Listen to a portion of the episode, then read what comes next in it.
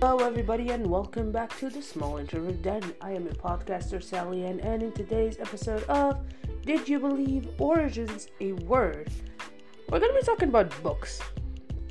Now, the etymology of book is Old English and Old German, and more specifically, Proto Germanic uh, Latin, which is Boika, Book, and Bach, which is the oldest. Now, it actually meant to stack or also to sew together. It didn't mean book, and it meant because historically the books were actually glued together and sewn together, and there is still that type of format creation of books till this day.